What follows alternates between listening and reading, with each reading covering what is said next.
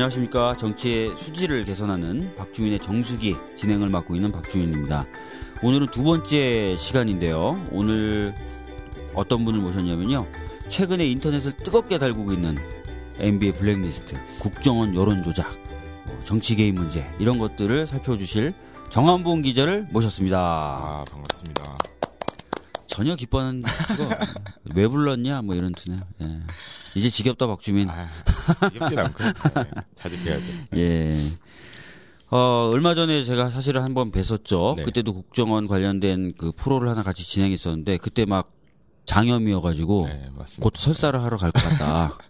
방송이 안 될 것 같다. 막 그랬었는데 잘 잘- 잘. 버텼습니다. 예. 네. 오늘은 어떠십니까? 아, 오늘 괜찮습니다. 괜찮아요? 건강 상태 좋습니다. 예, 건강 네, 상태는 네. 좋은데 네. 저녁은 못 먹었다. 아 그렇죠. 예. 배고프죠. 네, 죄송합니다. 괜찮습니다. 항상 어려울 때 제가 도움을 요청하는 것 같은데 그럴 수밖에 없는 게 국정원 관련돼서는 가장 오랫동안 팔로우업을 하셨었고 실제로 국정원 관련된 기사를 작성하다가 검찰의 수사까지 받으셨던 아, 네.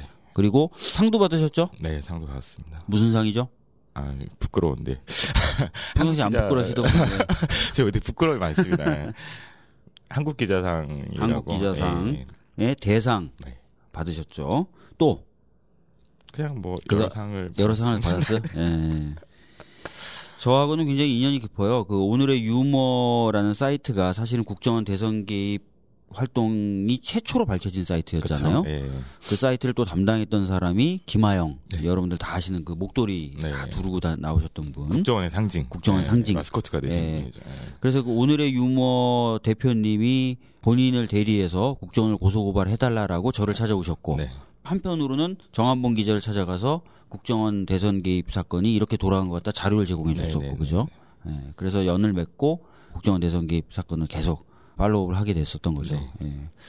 안타까운 거는 그 당시 그렇게 저를 찾아와서 국정원장 원세훈 전 국정원장을 고발하게 만드셨던 그분 네. 그리고 정한봉 기자님에게 취재할 소스를 제공했던 그분은 네. 여전히 재판을 받고 재판을 계시죠. 받고. 예, 네. 개인 정보를 유출했다.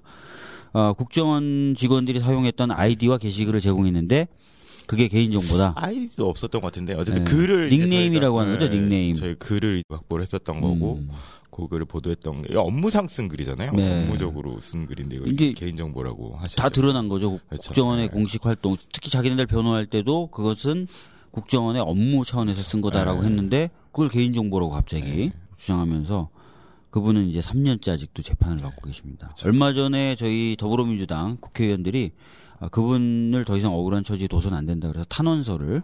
받아가지고 음. 법원에 제출했습니다. 아직까지 효과는 예, 전혀 안 나타나고 있습니다.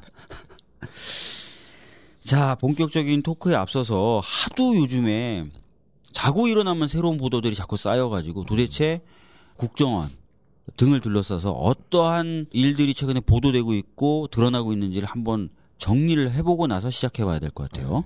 제가 그래서 최신 기술을 어, 사용해서 여러분들이 이해를 돕기 위해서 최신 기술을 제가 사용해서 스케치북이라는 기술입니다. 자, 국정원이 했다고 드러나고 있고 수사가 진행되는 사건이 대선 개입 사건이죠. 네. 그죠? 이건 사실은 2013년도부터 수사가 됐던 2012년도 그쵸. 말부터 네, 네. 사건이 진행되다가 음, 음. 원세훈 전 원장이 기소되면서 그리고 재판받고 최근에 고등법원에서 다시 유죄 4년 네. 선고받으면서 일단락 된 듯 했는데 갑자기 외곽팀 이야기가 나온 네, 거죠. 네, 네. 국정원 조직이 아니라 외곽에 팀이 있었다. 네. 그러면서 보다 많은 사람들이 동원됐을 것이다. 음, 더 윗선이 있을 수도 있다. 이러면서 추가 수사가 지금 되고 있는 거죠. 그렇죠. 그 다음이 최근에 이제 MBC나 KBS 파업을 하면서 동시에 불거졌던 방송 장악. 네. 아, 요거는 국정원이 작성했던 것으로 보이는 문건이 나온 거죠. 그렇죠. 지금 국정원 적폐청산 TF가 이제 내부적으로 조사를 하다가 음. 방송과 관련해서 특히나 이제 공영방송들을 관련해 가지고 음. 어떤 방식으로 이제 사람의 성향 성향들을 뭐 분류하고 네. 이 사람들이 이제 빠져야 된다. 뭐 음. 이런 내용들을 이제 적어놓은 문건들이 이제 나왔었던 KBS 거죠. 거 네. 하나, MBC 거 하나, 네네, 뭐 SBS 쪽도 이- 이제 SBS 관련한 내용들도 있고요. 관련한 내용이 네네네. 있고. 예.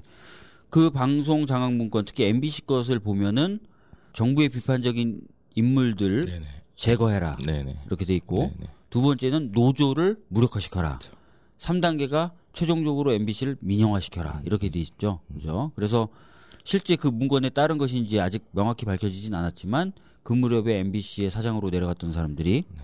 정부의 비판적인 사람들을 대거 뭐 아이스링크 관리소, 그다음에 동전 교환소 이런 데로 막. 지와 관련 없는 업무를 하게. 만들었죠. 예. 그래서 이제 최근에 그걸 다룬 영화 공범자들이 네네. 개봉됐고 그렇죠. 25만이 넘는 사람들이 봤다. 그래서 최승호 PD는 최근의 사태는 다 자기 덕이다. 그렇게. 자, 그 다음에 또 하나가 연예인들을 상대로 한 블랙리스트도 작성이 됐었는데 네네. 여기에도 국정원이 개입한 것 아니냐라는 얘기가 지금 나오고 있는 거죠. 이건 뭐 문건도 나오고 문건도 실제로 나오고. 네, 뭐 당시에 이제 그 기조실장 이제 기조실장 산하에 TF를 만들어서 음, 좌파 연예인들을 상대로 좌파 어, 연예인들. 좌파 연예인들을 예. 상대로 명단을 작성을 하고 음. 이제 어떤 방식으로 이제 대응을 할 것인지 뭐 이런 논의들이 있었다고 해요. 근데 이게 뭐 기본적으로 그냥 기술장 산하에서 이런 조직이 별도로 움직인 게 아니라 다 음. 뭐 3차장 산하에 있었던 심리전단 음. 하고 이제 연계를 해서 온라인에 댓글을 쓰고 그리고 실제로 이제 2차장 산하에 있었던 정보 수집 부서 음. 어, 이런 분들이 뭐 직접 찾아가서 만나기도 하고 음. 여러 가지 이제 유기적으로 이루어졌던 거죠. 이 네. TF가 이제 중심을 서 있대 국정원 전체적으로 움직였다라고 보시는 게 맞습니다. 예. 네네. 그리고 오늘 또 보도가 많이 됐던 거 화이트 리스트도 있었다. 네네. 블랙리스트가 어떻게 보면 차별과 배제를 할 사람을 정리한 명단이라면 네네. 지지하고 지원해줄 명단도 작성해서 조직적으로 지원했다. 이런 또 의혹이 지금 제기되고 그렇죠. 있어요. 뭐 실제로 이제 국정원에서는 건전 단체라고 얘기를 하거든요. 건전 네. 건전한 분들이 모인 단체들 뭐 이런 단체들 특히나 이제 아주 그 건전한 블랙리스트에 올라온 사람은 불건전한 불건전하신 사람들. 분들이죠. 예. 네, 불건전한 예, 사람들, 어, 그리고 건전한 사람들. 건전한 분들, 예, 네. 건전한 뭐 어버이연합 같이 건전한 어버이연합 건전하고. 예, 건전하시고 이제 그 뉴라이트라고 한참 이제 당시에 네. 좀 세력화가 됐었잖아요. 음. 이제 이쪽 분들을 이제 건전한 분들로 보고 실제로 많은 지원들을 했었죠. 뭐 음. 어버이연합 같은 경우 실제로 이제 돈을 박근혜 정부 심리전단장한테 직접 돈을 받았다는 얘기를 했었고 했었죠. 다만 사업가인 줄 알았다. 뭐 이런 알았다. 이런 말도 안 되는 얘기를 하셨는데. 사업가인데 이상하게 어, 사업가인데 이상하게 어. 갑자기 휴게소, 휴게소에서 고속도로 만나자. 휴게소에서 만나서 어. 돈을 주시는데 이게 아무 의심 없이 받으셨다는 야. 뭐 얘기도 하, 그 하셨고. 그 휴게소를 굉장히 좋아했나 제가. 만났어야 되는데 그분은 좀 일찍 만났어야 되는데 네. 뭐 그런 얘기도 했었고 음. 그때 당시에 이제 자유주의 진보연합이라는 단체가 만들어졌는데 여기서 이제 진보 의 개념을 새롭게 해야 된다. 음. 자유주의가 진보다. 뭐 이렇게 음. 얘기를 하면서 이제 만들어졌던 뉴라이트 계열의 단체가 있는데 여기는 돈 지원은 아직 뭐 명확하게 밝혀지진 않았지만 광고 문구 같은 게 있잖아요. 광고 무상급식 을 이제 반대하는 광고라든지 음. 이런 여러 가지 광고 문구. 희망버스 그때 당시 음. 한진중공업 많이 이제 예, 주식 때문에 이제 있었던 희망버스를 반대하는 신문 광고라든지 이런 걸 문구를 써서 줘요. 그러니까 음. 문구를 국정에서 이제 감수를 해서 써서 이제 이메일로 이제 보내주면 네, 네. 그게 이제 며칠 있다가 뭐 음. 일부 신문에 실리고 뭐 이런 음. 정책적인 부분까지도 다 지원을 했었던 영역들이 네. 예, 있었죠. 그렇군요. 네. 사실 이제 화이트리스트 관련돼서 저는 예전부터 좀 알고 있었거든요. 네. 뭐냐면 전교조에 제 짝꿍이 근무하고 있어요. 네. 전교조 상근 변호사인데 짝꿍이 이제 관련된 수사 기록을 보다가 보니까 메일이 하나 나오는데 그 메일에 음. 국정원과 주고받은 그게 나오는 네. 거예요. 그러면서 아 이번에 우리 기자회견 했는데 지원 안 해주냐? 예, 예. 평상시처럼 해주면 되느냐? 뭐 이런 얘기들이 막 나와서 이게 뭐지? 막 이러면서 어, 어렴풋이 생각을 했던 게 바로 아 국정원 이런 식으로 네. 전교조라든지 이런 음. 불건전한 단체들을 그렇죠. 예. 탄압하는 건전 단체들을 육성했던 육성하는구나 예. 이런 느낌을 받았었는데 그게 실제로 이제 드러나는 것이죠. 되게 재밌는 게 그 자유주의 진보연합이 아까 말씀드렸던 단체는 음. 설립한 지 얼마 되지 않아 가지고 그때 당시 우리법 연교회라고 판사들 명단을 전체를 막 공개를 해요 기자회견을 음. 해서 그래서 어, 믿을 만한 분한테 받은 자료라고 하면서 공개를 이제 했는데, 했는데 실제 그것 도 국정원에서 제공했을 가능성이 높죠. 그때 당시에 이제. 우리법 연구회 같은 경우는 진보적인 법원 네, 내에 네. 소장파 판사들이 모인 조직이다라는 평가를 좀 받았었고 실제로 음. 이제 그렇기 때문에 불건전하다라고 이제 생각을 하셨던 불건전 것 같아요. 아 머리 그래서, 자꾸 제가 제가 아는 단어하고 예. 용법이 자꾸 다르니까 아, 그러니까. 헷갈려요. 빨리 익숙해지셔야 돼요. 빨리 국정원 예, 국정원 익숙해져야지. 예, 익숙해져야 그래야지. 음. 불건전한 예, 사람들, 예. 건전한 사람들. 그렇죠. 그리고 최근에 또 많이 보도되는 게 사이버 사령부 관련된 음. 보도예요. 사이버 사령부 쪽에서도 군무원들 이런 사람들 대거 증언한 뒤에 네, 네.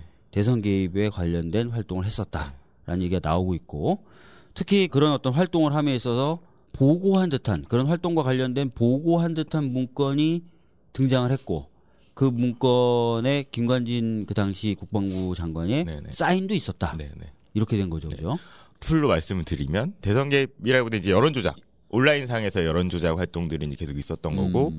국정원에서도 이제 인정을 한 게 사이버 사령부 쪽에다가 음. 연간 뭐 심리전 방향 내용은 뭔지 정확하게 모르겠지만 음. 연간 심리전 방향, 월간 심리전 방향이라는 이런 지침들을 내렸고 음. 그 되게 긴밀하게 회의를 했어요. 음. 그런 과정들에서 이제 사이버 사령부는 이제 별도로 국정과 협조를 하되 독립적인 음. 방식으로 음. 온라인 여론 조작 을 하셨고 음. 어 이분들이 여러 건전한 글들을 많은 곳에 넣으셨. 아, 또 건전한. 글이 네, 건전한 글. 아, 건전한 어. 이런 글이군요. 근데 예. 이제 되게 큰 차이가 있어요. 음. 국정원의 온라인 작업과 어, 음. 사이버 사령부의 온라인 작업은 되게 큰 차이가, 차이가 있어요? 국정원의 작업하고 네. 사이버 사령부의 작업이 결정적인 차이가 있어요. 어떤 차이가 있습니까? 아, 국정원은 음. 오전 9시부터 저녁 6시까지 우리가 오유 분석하면서 느꼈던 게 글을 쓰는 시간이 딱 공무원 근무하는 시간이고 네. 주말에 안 안 하고 써. 공휴일에 안 추석 써. 연휴 때 쳐. 아, 다시 쉬고. 예. 되게 그렇게 그랬는데. 하셨는데 사이버 사령부는 당직 체제예요. 당직 체제.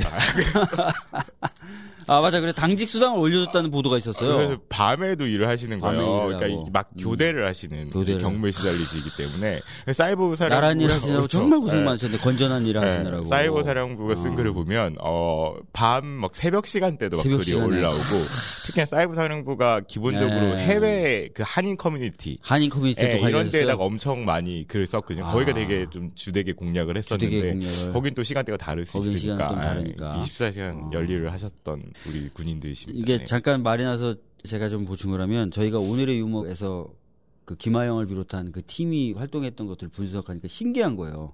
아침 9시부터 글을 쓰기 시작해요. 그다음에 저녁 6시 이후에는 안 써. 퇴근한 거죠. 그리고 일요일 날안 써. 그렇죠. 그죠? 네. 그리고 추석 연휴나 설 연휴나 뭐 이렇게 명절에 안 써. 안. 네. 그래서 우리가 야 진짜 공무원스럽다 막 이랬, 이랬는데 오히려 이제 사이버 사령부는 네. 밤에 네, 밤에 그, 그러니까 그래서 최근에 발표된 거 보면 수당을 줬대요. 네, 네. 그 시간에 수당을 줬대요. 그래서 그게 뭐 한 10% 20%씩 올려서 주는 게 아니라 수고한다고 막 음. 250%씩 막 올려주고 막 그랬다 그러더라고요. 그럴 수 있죠. 네. 인터넷 회선비도 제공해 줬답니다. 네, 참 국가가 많이 지원해 줬어요. 네, 그죠? 많은 지원을 네. 받으신 분. 요거 정도면 이제 크게 얼추 맥락은 잡은 것 같은데 하나 제가 솔직히 더 정리하고 싶은 게 있어요. 뭐냐면 기사를 읽다 보시면 1차장, 2차장, 기조실, 팀, 전단 이게 뭐야 이렇게 한단 말이에요. 그래서 그걸 간단하게 한번 좀 정리를 해보고 싶은데 조직도 조직도를 한번 어, 그려보고 예, 싶은데 예. 실제 제가 그리는 시간은 막아뜰 수 있으니까 편집을 좀 해주세요. 자. 최첨단 스케치북에 그린 국정원 조직도는 유튜브 민주종편 채널에서 확인하세요. 아, 그러면 다 그랬습니다. 자, 여러분 국정원 내부 구조를 최초로 여러분들에게 적나라하게 공개합니다. 아마 이거는 뭐 JTBC를 보셔도 이렇게 친절하고 정확한 설명 들을 수가 없습니다. 이거는 정한봉 기자님이 나와 있기 때문에 가능한 것입니다. 그림을 제가 못 그린 이유가 있습니다. 그림을 너무 잘 그리면 이 기밀 정보가 너무 구체적이고 명확하게 새 나갈까봐 일부러 약간 못 그렸어요. 국정원장이 있는데요. 국정원장 밑에는 기조실장이라는 데가 붙어 있어요. 항상 그렇습니다. 차관이라는 존재, 뭐 부원장이라는 존재도 있겠지만 실질적으로 사무를 총괄하는 건 기조실장입니다. 법무부는 어떨까요? 법무부도 마찬가지입니다. 장관, 차관, 기조실장입니다. 기획조정실장의 네, 줄임 기획조정실장. 그리고 대부분의 국가부처는 다 장관, 차관, 기조실장, 장관, 차관, 기조실장 이렇게 갑니다. 대법원은 어떨까요? 대법원도 그렇습니다. 법원행정처장 그 밑에 법원행정처 기획조정실장이 있습니다. 자, 국정원도 국가기관이기 때문에 원장이 있고 부원장이 있고 그 밑에 총괄하는 기조실장이 있게 됩니다. 부원장은 없죠. 부원장 없답니다. 네. 왜 없지? 부원장 없어요. 부원장. 자, 없어요. 원장 네. 원톱. 자, 그 다음에 크게 세 명의 차장을 둡니다. 아, 원장 다음에 차장이죠. 네. 예. 죄송합니다. 자, 1차장은 해외를 네, 담당한다. 파트. 2차장은 국내 파트. 국내 네, 파트를 네. 담당한다. 3차장은 3차장은 북한. 북한을 네. 담당한다. 우리가 지금 많이 이야기하고 있는 대선 개입, 즉 심리전을 펼쳤던 사람들은 바로 3차장, 북한을 담당했던 3차장 사하나에 설치되어 있습니다. 3차장 사하나에 설치된 심리전단이라는 게 있고요. 심리전단 밑에는 총 4개의 팀이 있었던 것으로 알려지고 있습니다. 1팀, 2팀, 3팀, 5팀. 왜 바로 5팀이냐? 4라는 숫자는 재수가 없다고 4팀 안 만들고 바로 5팀으로 만들었습니다. 그래서 각 팀마다 담당하는 포털 사이트나 사이트들 또는 트위터 뭐 이렇게 다 나눠서 쭉 맡은 거예요. 이렇게 돼 있으니까 나중에 이제 보시면 되겠고요. 당시 3차장 이름이 이종명. 이종명입니다. 사장이죠. 이종명. 이제 기사에 많이 나오니까요. 한번 보십시오. 요즘에 소환도 많이 되고 이종명. 기조실장 이름은 김주성? 김주성. 기조실장이었죠. 예. 근데 기조실장도 계속 바뀌고 나중에 예. 이제 목 이제 기조실장이 들어왔는데 예. 그러니까 이명박 정부 기준으로 예. 예. 이명박 정부이고요. 심리 전단장. 민병주 자, 이게 지금 구속이 연장됐다는 민병주입니다. 연장은 안 되고 얼마 전에 구속되신 아, 구속 됐는데 구속 기간 연장도 추진한다고 하더라고요. 민병주. 구속 구속 며칠 전에 그런가요? 음. 뭐야? 제대로 아는 게 하나도 없어. 그래서. 원장은 누구죠? 원세훈. 원세훈, 이종명, 민병주 이렇게 하시면 됩니다. 자, 이거 꼭 머릿속에 넣어두세요. 계속 이 사람들 이름이 반복적으로 나올 겁니다. 전체적인 국정원의 과거 잘못했던 점을 포괄적으로 한번 살펴봤고요. 구체적으로 들어가기 전에 구조와 담당자까지도 알아봤습니다. 이제부터 본격적으로 하나하나씩 해보겠습니다.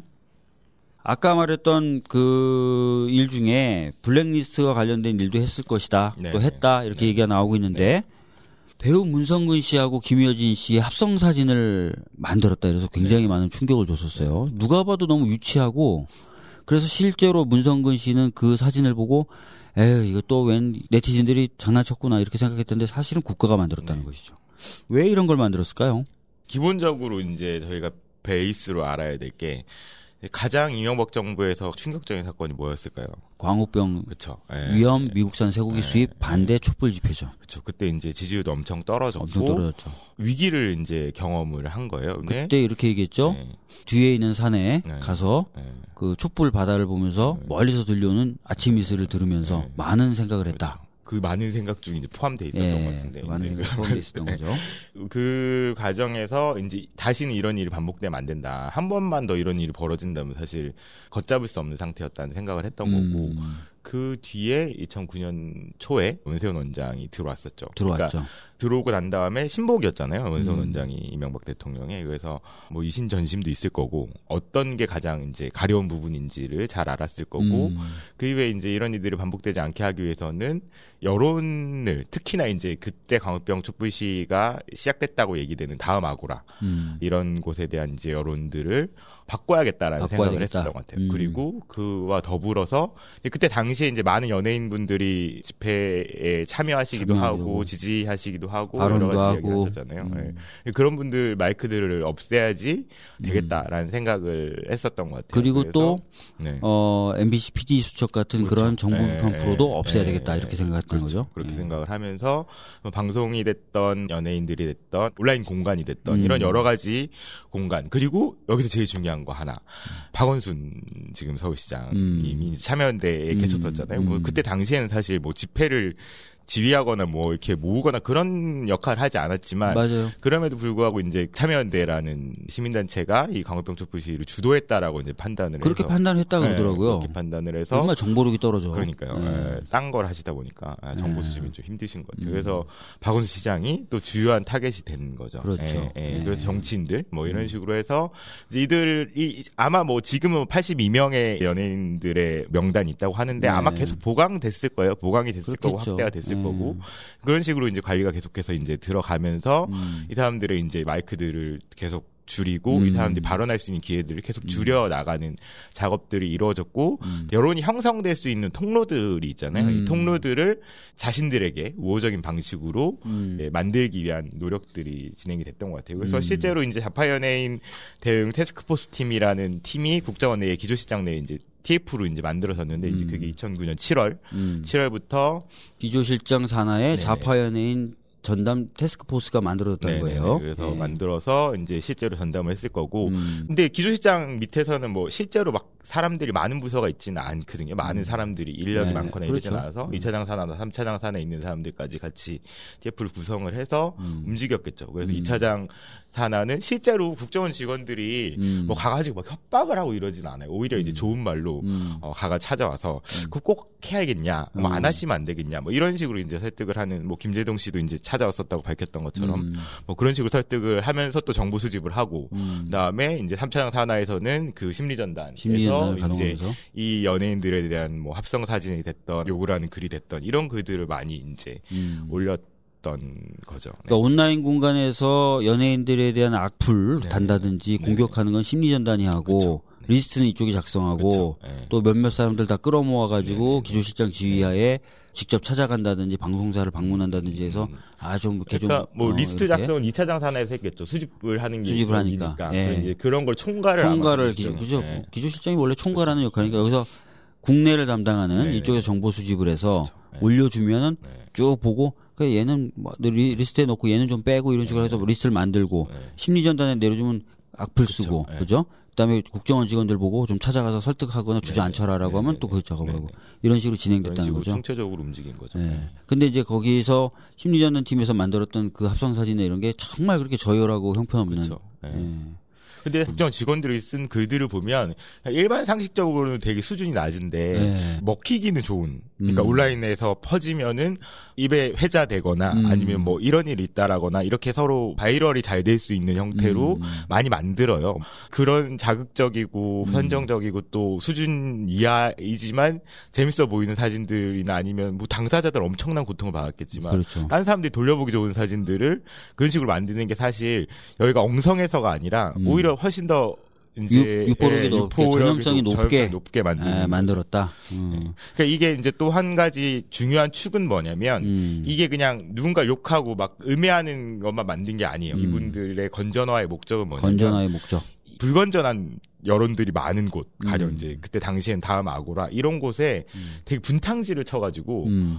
이곳을 떠나게끔 예, 만들잖아요. 떠나게 만드는 게 음. 되게 큰 전략이거든요. 맞아요. 예, 그래서 파괴를 시키는 거죠. 그거를 거. 사실은 일베 분들도 쓰신다 그렇죠. 그러잖아요. 네. 그러니까 어떤 사이트가 진보적이다 그러면 그쪽을 가서 그쪽을 그들 말로는 민주화 시켜버린다 그렇죠. 그러잖아요. 예, 예. 그러니까 분탕질을 쳐가지고 그 사이트에 들어오고 싶지 네. 않게 만들어버리는 거죠. 그죠? 그게 이제 심리전단의 주요 업무 중에 전략 중에 하나였기 때문에 음. 와가지고 이제 정말 말도 안 되는 글들을 막 쓰는 거예요. 아, 그죠. 예, 어, 예. 누가 봐도 짜증나는 어, 글들만. 글들. 그리고 그런 글들이 항상 상위에 올라가 있어. 예? 예. 그래서 아 이제 뭐 여긴 안 와야 되겠다. 해가지고 떠나버리고 그죠? 그래서 사실 다음은 국정원의 업무 방해로 고소를 해야 되지 않을까. 예, 그때 한번 저희가 뭐 그런 의견을 참여연대 네, 네. 차원에서 회의를 잠깐 하면서 좀 전달하기도 했었죠.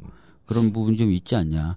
그래서 오늘의 유머 사이트 대표도 저희한테 이제 고소고발을 의뢰해서 작업했었을 때그 죄명이 업무방해였잖아요. 그 왜냐면 그 사이트를 아주 분탕질 쳐버린 거였거든요. 그죠? 그렇죠. 그런 식으로 이렇게 쭉 돌아갔군요. 음. 참. 그리고 나서 이제 아까 말씀드렸던 것처럼 또 촛불 집회를 이끌었던 뭐 방송사 이런 거는 아까 그 방송사 문건에서 나왔던 것처럼 막 PD나 기자들 다 쫓아보내고 노조 공격해서 무너뜨리고 그죠? 어, 그런 작업을 했다. 지금 관심사는 이거예요. 과연 그럼 그런 일들이 국정원 내부에서 국정원 식구들끼리만 속닥속닥해서 한 거냐? 아니면 원세훈이 그 위, 즉 청와대나 더 나가면 이명박 전 대통령의 어떤 지시를 받고 한 거냐? 그게 사실 초미 관심사잖아요. 예. 거기에 대해서는 어떻게 보십니까? 실제로 군이 움직였고 사이버 사령부 같은 경우는 이제 군 네. 이제 인원들을 막 늘렸던 거잖아요. 인원을 늘렸죠. 국정원이란 조직이 사실 대통령 직속 기관이거든요. 그래서 예. 국정원이라는 조직도 인사라든지 아니면 팀을 개편을 하는 데 있어서 대통령이 재가를 받지 않고 하기는 법에 명시가 돼. 있더라고요. 네네네. 국정원의 조직에 관련된 것은 대통령의 승인을 받아야 된다라고 돼 있더라고요. 그렇기 때문에 적어도 심리 전단이 엄청나게 늘어났었는데 네. 이제 이 조직을 이렇게 늘리겠다라는 보고는 당연히 할 수밖에 없었고 승인을 음. 받은 거죠. 그리고 군도 마찬가지죠. 사이버 사령부도 이제 인원이 뭐 선거 시기 즈음해가지고 계속해서 늘어났었는데 음. 그것도 당연히 군 조직의 인원을 늘리는 일 역시도 음. 단순히 그냥 장관만 할 수 있는 건 아니고 적어도 이런 목적의 조직들이 존재하고 이 조직들이 이런 활동을 위해서 인원을 늘린다라는 음. 건 당연히 보고를 받을 수밖에 없었던 거죠. 맞습니다. 그래서 실제로 보면은 사이버 사령부에서 군무원 채용을 늘린 부분에 대한 문건을 사실 네. 이철희 의원이 공개한 네, 거잖아요. 네, 네. 공개한 문건에 보면 어, 이런 표현이 나온다는 거예요. 이것은 대통령의 음. 지시사항이다. 네, 그렇죠. 그것도 네. 두 번이나 네. 지시를 했다. 이런 표현이 나오는 거죠. 그리고 국정원에서도 원래 심리 전단이 아니었어요. 올린 거죠 한 등급. 어, 이제 심리 전단이 전단이었- 아니라 심리 전단이라고 였- 부르긴 하는데 하는데 국, 사실상은 국이라는 거죠. 국, 예, 예, 예. 사실상 국으로 격상시킨 거죠. 그 다음에 팀도 네 개 팀으로 사실 늘어난 거잖아요. 그렇죠. 계속 그죠? 팀 늘어. 계속 한 팀 한 팀씩 네. 더 만들어서 네. 늘어난 거고 네, 네. 인원도 더 확충한 거고 그런데 그런 조직의 어떤 체계 변화나 조직 늘리는 것은 국정원 법에 의해서 대통령의 승인을 네. 받도록 돼 있습니다. 아, 따라서 대통령의 승인 없이 이렇게 했다? 있기가 어려운 일이고 승인이 있었다고 보는 게 맞고 그렇다는 것은 이명박 대통령이 이 조직 변화 알고 있었다는 알고 거죠. 예, 예. 그리고 아까 사이버 사령부의 군무원 늘리고 하는 것은 이철희 의원이 낸 문건에 보면 대통령의 지시 사항이다. 네, 네. 두 차례나 지시한 사항이다라고 명시가 돼 있다는 거. 그렇죠. 그리고 오늘 9월 27일 날 드러난 문건에는 V 표시가 되어 있는 문건이 새로 발견됐다는 거잖아요. 즉 VIP에게 보고한 문건. 아, 군 사이버 사령부 활동과 관련된 문건인데 V 표시된 문건이 새로 공개됐다. 그래서 사실은 지금 이런 어떤 정황 최근에 발견되고 있는 문건들을 보면은 이게 다 이명박 대통령을 가리키고 있단 말이에요. 그렇죠. 그래서 아마 이명박 대통령에 대한 수사는 어쩔 수 없이 진행돼야 되는 것 아닌가 좀 이렇게 생각을 좀 해보게 됩니다. 온라인 댓글 공격에 보면은 아까 잠깐 말씀해 주셨는데 정치인도 관리했던 것 같다. 네. 연예인뿐만 아니라 그렇게 얘기인데 아니 근데 그 당시 여당 인물도 있었다면서요? 그렇죠. 뭐 김재원 자유한국당 의원이나 뭐, 김재원? 예. 박근혜 윤창중? 대통령의 측근 네, 박근혜 대통령 측근이고 그런 얘기가 있었잖아요. 이명박 대통령은 자기가 대통령인 시절에 박근혜 대통령도 사찰했을 것이다. 그런 얘기도 있었잖아요. 그러니까 이게 그때 당시 구도를 좀 아셔야 되는데 음. 실제로 원세훈 원장이 있었던 시절에 국정원이 이제 심리 전단을 통해서 이제 작업을 할때 음. 박근혜 대통령도 공격 대상이었어요. 음. 왜냐하면 가장 컸던 게 세종시 문제. 세종시 문제. 세종시 문제 에 박근혜 대통령이 당시 어, 대표가 당 대표일 거죠. 예, 예. 그 이명박 대통령에게 반대되는 입장들을 좀 입장들을 밝혔죠. 실제로 원세훈 원장이 사석에서는 박근혜 대통령을 상당히 폄하하고 별로 인정을 안 했다는 거예요, 실질적으로. 근데 음. 이제 당시의 여당 정치인이나 이런 사람들 이름을 쭉 보면은 뭐 윤창중 다 친박이네요. 예, 친박들 이런 분들을 공격을 했었던 음. 이 이유가 있었던 거죠. 음. 그때까지만 해도 그 이명박 정부 중반 정도까지만 해도 박근혜 대통령을 다음 대선 후보로 뭐 내세우거나 이런 생각이 음. 전혀 없었던 것 같아요. 음. 실질적으로 없었고, 근데 이제 하다 하다 이제 안 되니까 결국에는 하다 하다 안 되니까 그냥 마지막에 이제 대타협 마지막에 대타협으로. 이제 한 거라고 음, 보입니다. 네. 우리가 또 이번 하여튼 이 일들을 좀 들춰보면서 그들의 내부의 네. 권력 관계까지도 네. 보게 되는 것 같습니다. 유명한 뭐 교수나 뭐 아나운서 이런 분들은 어떤 분들이 좀 있었어요? 뭐 아나운서는 아니고 아나운서는 이제 아니고. 잠시 이제 프리랜서로 몇 개월 정도 대전 MBC에서 잠깐 진행을 했었던 분이고 뭐 소속된 이제 아나운서는 아니라고 하고요. 음. 그다음에 이제 뭐 제일 이름이 알려진 분은 이제 서경덕 교수라고 이제 성신여대 교수 음. 그 한국 문화를 알리고 뭐 이런 활동들 열심히 하셨던 지금 말씀하신 이런 분들은 피해자가 아니라 직접 댓글 작업을 했던 근데 그거 분들. 모르죠. 왜냐하면 서강덕 교수는 자기를 도용했다, 명의를 도용했다라고 발표를 하셨거든요. 그러니까 음. 국정원 직원, 알던 국정원 직원이 자기 실적을 올리기 위해서 내 영수증이라든지 사인 내가 돈을 받았다라는 영수증을 다 주고 받았어요. 음. 이 이제 민간인 음. 댓글 팀장에게. 그래서 본인은 그거 도용당했다고 그러고 이제 보도가 나온 뒤에 이제 국정원 직원에 전화를 해서 미안하다고 사과를 하고 이제 뭐 사실을 밝히겠다 뭐 이런 식으로 얘기를 했다고 하는데 음. 그래서 뭐 그거 실체는 나중에 이제 음. 드러날 수 있겠죠. 예, 그래서 근데 어쨌든 이런 이제 사이버 외곽팀 이라고 하는 이쪽의 팀장들이 여러 명 이제 활동을 했었던 음. 거는 예, 맞는 것 같습니다. 네.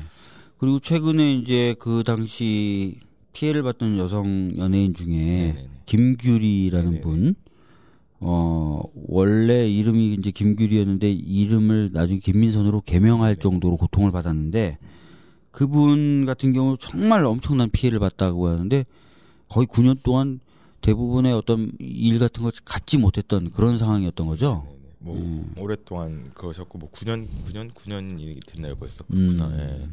뭐 되게 다양한 피해 사례들이 많이들 나오는데 음. 실제로 이제 이게 당연히 국정원이나 아니면 정부 차원에서 했을 거라 의심이 되는데 이제 이게 하나씩 하나씩 밝혀지겠죠. 어떤 부분은 어떤 방식으로 진행이 되는지 네. 아마 밝혀질 것 같습니다. 실제로 많이 뭐 방송 쪽으로도 압력이 들어왔을 거고 음. 여러 분야에 있어서 들어왔을 텐데 그 보니까 뭐 이준기 씨도 있고 네. 제가 좋아하는 박미선 님도 계시더라고요. 어, 그래서 깜짝 놀랐어요. 네. 네, 일단은 뭐 이렇게 좀 보고 화이트 리스트가 가장 최근에 좀 보도가 돼서 화이트 리스트 관련된 얘기를 좀 잠깐 보도록 하겠습니다. 네. 화이트 리스트가 있을 것이다라는 얘기는 많았었어요. 네, 네. 근데 화이트 리스트 명단이 지금 공개적으로 딱 등장한 건 없죠. 어떤 네, 보도나 네, 이런 네. 데서 그죠? 그렇죠. 뭐 근데 등장한 누구 누구 건 등장한 건 없는데. 검찰은 압수수색을 지금 하고 있단 말이에요. 네, 네. 특정 보수단체 네, 네. 어떻게 된 건가요, 이거는? 아, 근데 실제로 좀 거슬러 올라가면 그 2013년도에 국정원 댓글 사건 수사가 있었잖아요. 네. 그 이때부터 사실 일부 뭐 보수단체나 사람들에게 이제 국정원 돈이 흘러 들어갔다거나 음. 아니면 빈번한 통화가 있었다거나 아니면 음. 메일을 주고 받았다거나 이런 게 사실은 다 어느 정도까지 수사가 됐었어요. 근데 음. 그때 당시에 워낙 청와대랑 이제 법무부 쪽에서 수사를 못하게 하니까 음. 그리고 이게 이제 이 영역이 이제 2차장 산하 영역이거든요. 국내 음. 이제 정보 파트가 국내 정보 이제 파트. 건전 단체 육성은 또 아까 전에 이제 건전단체 네. 육성은 또 2차장 산하예요. 네, 화이트 2차장 리스트. 산하에서 실제로 이제 어. 움직이고 이럴 필요가 있었기 때문에 2차장 산하에서 이제 진행을 했는데 음. 여기까지 수사를 할 수 있는 여력이 없었던 거예요. 지금 이제 그때 음. 수사 방해도 많았고 뭐 계속해서 그때 최도욱 검찰총장도 중간에 이제 낙마할 수밖에 없었고 음. 수사 진행 자체가 안 되는 상황이어서 음. 여기까지 결국에는 이제 확대를 못했던 거죠. 여기까지 확대를 네, 못했다. 못했던 거고 실제 심리전단 중심으로 수사가 이루어졌고 그렇죠. 이제 그래서 과거에 이제 수사됐었던 댓글 사건 수사했었는데 일부랑 음. 지금 최근 이제 새롭게 국정 TF에서 밝혀내고 있는 내용들을 음. 이제 합쳐서 실제 수사를 진행을 하고 있었던 거고 음. 거기서는 상당히 많은 보수 단체들이 기본적으로 국정원에 지원을 받거나 뭐꼭 음. 자금만이 아니더라도 뭐 정책적. 지원이라든지 아니면 뭐 되게 다양한 형태의 지원들을 받는 음. 뭐 것들이 드러나고 있는 거죠. 예. 음, 그렇군요. 아니 그래서 오늘 사실은 27일 기준으로 네네. 화이트 리스트 관련된 단체들 압수수색했다라고 네. 얘기하면서 네네. 갑자기 이제 자유한국당의 신보라 의원 이름이 네. 하루 종일 검색 순위 상위에 올라가 있었어요. 네네. 이렇게 좀 가려드려야 되나? 근데 하여튼 신보라 의원은 왜 갑자기 이렇게 거론이 되는 거죠? 의원이 대표로 있었던 단체들이 네. 이제 실제로 이제 그런 지원들을 받았다라는 게 수사 과정에서 대표로 있었던? 예, 단체가 음. 그래서 그런 보도들이 나왔었던 거죠. 예. 네. 사실 저는 이제 작년에 이제 이미 어느 정도의 이런 거 아닌가라는 의혹은 좀 있었어요. 그래서 국정감사 때 신보라 의원님이 이제 의원 되시기 전에 했던 단체 활동과 관련된 자료를 좀 법원으로부터 좀 달라 그랬는데 음. 제공받지 못했어요. 청년 단체이셨는데 지방 법원의 어떤 판사에 대한 의견서를 써서 그 단체 명의로 접수를 했던 게 있어요. 근데 그게 약간 좀 맥락이 없잖아요. 청년 단체가 저기 지방 법원의 어떤 판사에 대해서 정부에게 좀 불이익한 판결을 내었던 판사인데 이상하다라고 싶어서 한번 했었는데 법원 입장에서는 그 제공해 줄 수 없다 그래서 음. 무위에 그쳤는데 어떻게 될지 한번 좀 지켜봐야 될 것 같습니다. 예. 좋습니다. 지금 말씀하셨던 연예인들이나 뭐 박원순 시장 이런 분들이 적극적으로 나서기 시작하셨어요. 네. 특히 박원순 시장님은 얼마 전에 고소고발 직접 하셨죠. 하셨죠. 예. 그리고 문성근 님도 얼마 전에 뭘 하신다 그랬는데 하셨나요? 일단 민사 쪽으로도 고민하고 계신 것 같고 뭐 보도를 보면은 이제 몇 분들을 모아서 음. 아. 같이 대응을 이제 진행을 하겠다. 하실 계획인 걸로. 근데 이제 알고 하여튼 있어요. 피해자로서 검찰에 출두해서 조사는 네, 받으신 조사를 거죠. 받으셨죠. 예. 김미아 님도 김미아 씨도, 검찰에 예, 출두해서 조사는 받으셨고. 근데 문성근 님이나 김미아 님 모두 다 배후에는 MB가 있을 것이다. 이렇게 얘기를 하셨고, 네, 그죠? 네. 27일 기준으로 최승호 PD도 네. 조사를 받았고, 네. 역시 또 MB가 배후에 있을 것이다. 이렇게 얘기를 했고. 그래서 점점 어떻게 보면 아까 말씀드렸던 그런 정황도 그렇고 피해자들도 MB를 지목하고 있고, 그죠?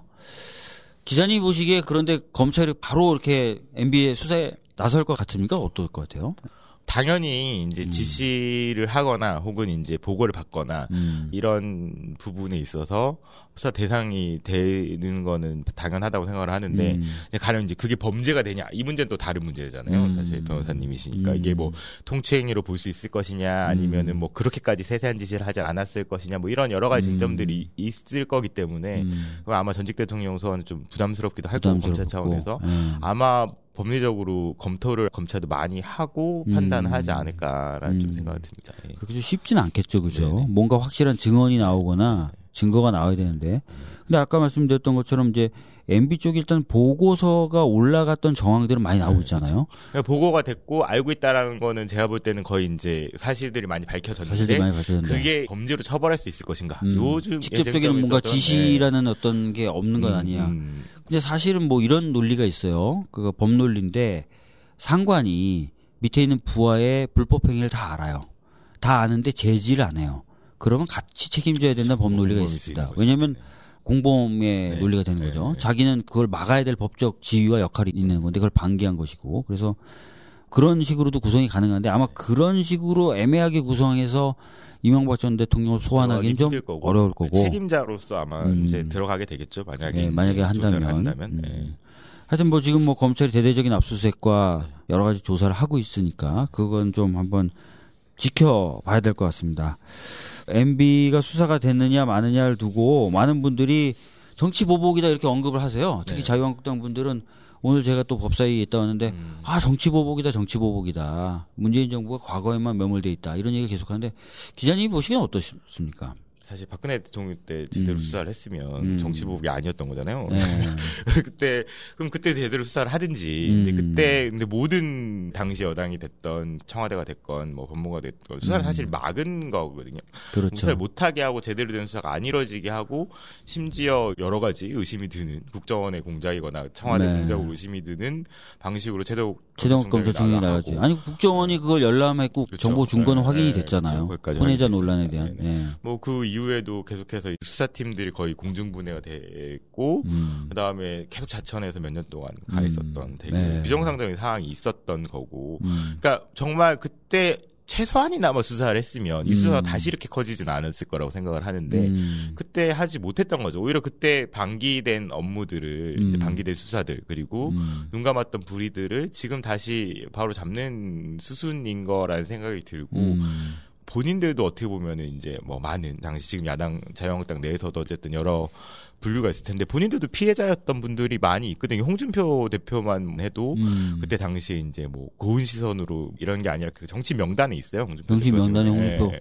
그러니까 음. 사실 자기들도 피해자였던 거고 음. 이번 기회에 이제 국정원이 다시는 그런 일을 못 하는 방식으로 음. 사실이 확인이 되고 음. 밝혀지면 네. 어떻게 보면 서로 서로 좋은 거일 수 있는 그래요. 거라고 생각해요. 그래서 사실은 네. 뭐 지금 자유한국당 의원님들이 자꾸 이게 정상적인 활동인데 왜 그러냐라든지 또는 이렇게 조사하는 건 정치 보복이다라고 얘기하셔서 제가 그냥 그렇게 말해버리고 싶어요.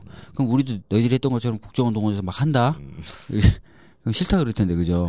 예. 그렇죠. 이거 이거를 저희가 밖에서 보니까 그런데 음. 실제 당사자가 되면 엄청나게 위축감이 들고 맞아요. 뭐 다른 것도 막 다 국정원이 한 거 아니야? 막 이렇게 의심하게 의심하게 된단 되죠. 말이에요. 음. 그래서 그런 이제 공포와 심리 위축을 중심으로 한 음. 정치나 뭐 공작들은 사실 이제는 그만해야죠. 맞아요. 네, 네.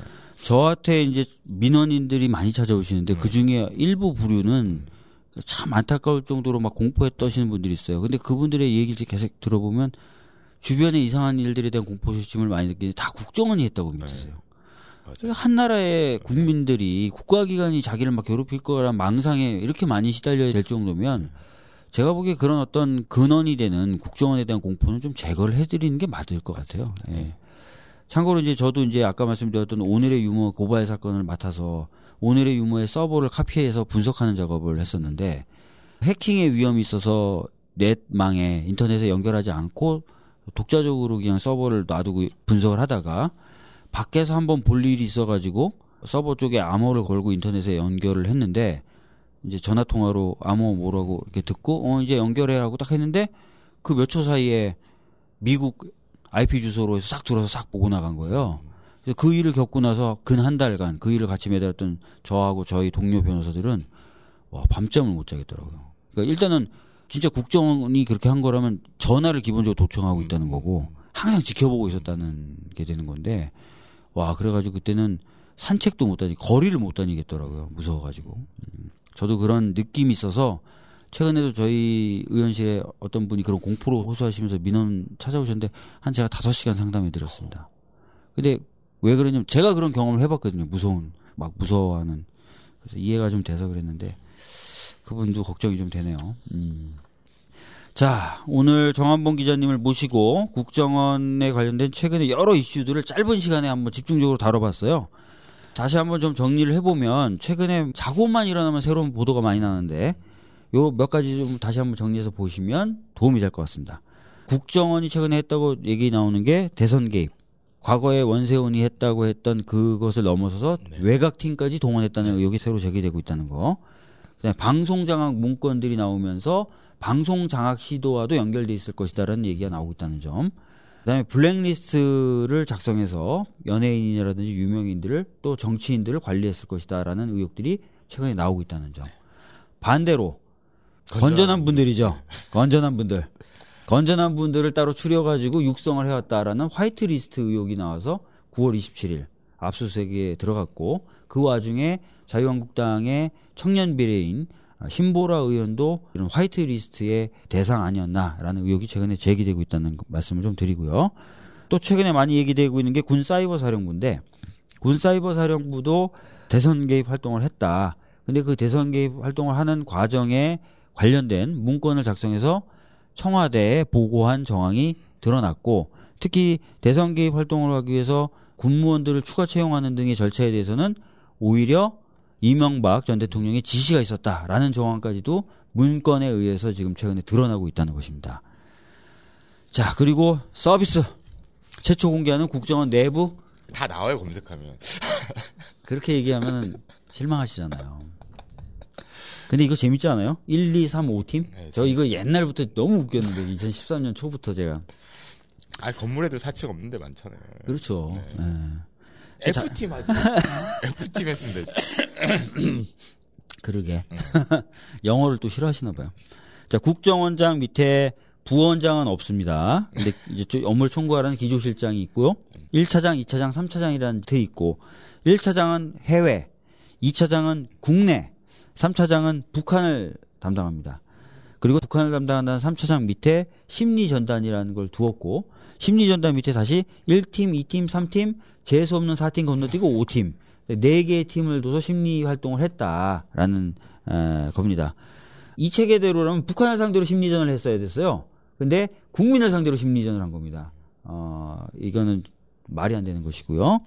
그 다음에 이제 화이트 리스트나 블랙 리스트, 리스트를 정리하는 작업은 아마 국내 정보 수집을 담당한 2차장이 중심돼서 하고 기조실장의 관여가 있었을 것이다. 이런 얘기까지 했습니다. 뭐 하셨나요? 모르겠네요. 아, 사실 너무 주 업무가 이쪽으로 가다 보니까 원세훈 전 국정원장 당시의 국정원이 정말 해외 정보나 북한 정보 수집엔 약했다는 평가를 많이 받지 않습니까? 이게 이제 원세훈 원장이 오자마자 원래 해외 파트 근무가 좀 선호하는 음. 선호하는. 파트죠. 선호하는 예. 파트인데 50여 명을 오자마자 다 복귀를 시킨 거예요. 해외에서 들어와? 예, 들어와. 예. 예. 그래서 당시에 이제 티켓 출신이라든지 음. 이런 사람들 중심으로 다시 보낸 거죠. 새로운 자기 인맥들에서 다시 너희들이 가. 해줄 사람들. 예. 그런데 이제 문제는 뭐냐면 사실 북한 정보가 북한에서 들어오는 경우는 별로 없거든요. 그렇죠. 해외를 통해서 들어오죠. 뭐 가령 러시아에 가 있다면은 음. 이 러시아 관리가 북한 사람도 만나고 이제 한국 사람도 만날 거예요. 맞아요. 예. 북한 관리한테 들은 러시아 공무원이 한국 쪽에다가 뭐 정보를 전달을 음, 해주거나 음. 이런 방식으로 돼 오는데 그럼 이제 자기들한테 협조적인 각국의 이제 공무원들이나 아니면 정보원들이 있을 거 아니에요. 음. 근데 이 사람들 넘겨주 고 올 시간도 없이 그냥 다 불러버린 예. 거예요. 그래서 그 그러면, 당시에 대북 또는 대해외 휴민트가 완전히 붕괴됐다라는 얘기가 나왔죠. 예. 실제로 이제 북한에서 바로 듣는 거는 개성공단이 됐건 음. 뭐 교류가 있어야 또 들을 수 있는 건데 그런 것도 사실 단절이 됐고 예. 그 이후에 해외로 들어오는 그 연결망조차도 그런 이상한 인사로 인해서 역대 처음으로 그렇게 해파트를 동시에 다 불러 그것도 음. 짧은 시간 내에 네. 그래서 되게 뭐 가봤자 뭐 아는 사람도 없고 뭐 이런데 갑자기 혼자 처음 음. 놀러 간 거지 뭐 놀러 간 거지 뭐. 뭐 거기서 예. 이제 세금 써가면서. 원장님 오실 때 잘 대접하고 뭐 이런 게 주요 음. 업무였다는 뭐 이야기들이 있을 고기 잘 굽고 이런 사람들 보냈겠네요. 그런 분들 예. 고기라기보다 이제 배 잘 띄우시고 뭐 배잘 띄우고. 유람선 예. 잘 띄우고 그냥 그런 방식으로 이제 진행이 되면서 대북 정보 수집이라는 거나 이제 해외 정보 수집이라는 게 사실 상당히 줄어들 수밖에 없었던 맞아요. 예. 그래서 그때 여러분들 다 아시겠지만 북한이 미사일을 쐈는지 안 쐈는지도 모르고 예. 김정일이 죽었는지 안 죽었는지도 모르고 그럼 완전히 깜깜이 국정원이 됐었고 예. 그 동안 그냥 종일 하루 종일 출근해가지고 댓글 당하신 거예요 이분들은. 나란 일 하신 거죠. 세금 받으면서. 어, 열심히 일하셨죠. 열심히 일하셨죠. 아, 그 열심히는 아니고. 열심히 아니에요. 아, 사실 9시부터 우리 6시까지 우리. 딱 9시부터 6시까지 하고 네. 딱손 끊고 어, 주말에서 쉬고. 아 완전 꿀보지 꿀보지 그죠? 게다가 이 근무지는 카페 이런 근무지는 카페예요. 그러니까 여기서 하면 IP 주소가 나오니까 그 근무 수칙이 어떠냐면 카페를 잡아서 해라는데 카페도 한 곳만 가지 마라. 여러 군데. 예, 그다음에 CCTV 있는 곳은 피해라. 네. 매뉴얼이 있어요. 매뉴얼이 CCTV가 있어요. 있으면 CCTV를 등지고, 등지고 앉아서. 작업을 해야 예. 된다거나 같은 카페 계속 가지 마. 계속 가지 근데 이게. 다 안 들으시더라고요. 같은 그러니까요. 카페 계속 가셔가지고 예. 예. IP 주소가 계속 나오고 예, 막. 같은 예. IP 주소로 다 일을 하시고. 저희가 그 오늘의 유머 서버 분석하면서 IP 주소 같은 거 다 봤거든요. 예. 고생했습니다, 제가. 예. 전못 뽑고 변호사님 못 예. 뽑고. 알았어요. 자, 어, 오늘 이제 구조, 전체적인 개괄, 그 다음에 의미, MB에 대한 수사 가능성, 필요성 등에 대해서 오늘 살펴봤습니다. 아, 여러분, 지금까지 어떻게 보면 마치 국정원에서 나온 것 같지 않습니까? 어, 국정원에 대해서 제일 잘하는 기자, 한겨레 21 정한봉 기자와 함께 했습니다. 오늘 나와주셔서 대단히 네, 감사합니다. 감사합니다.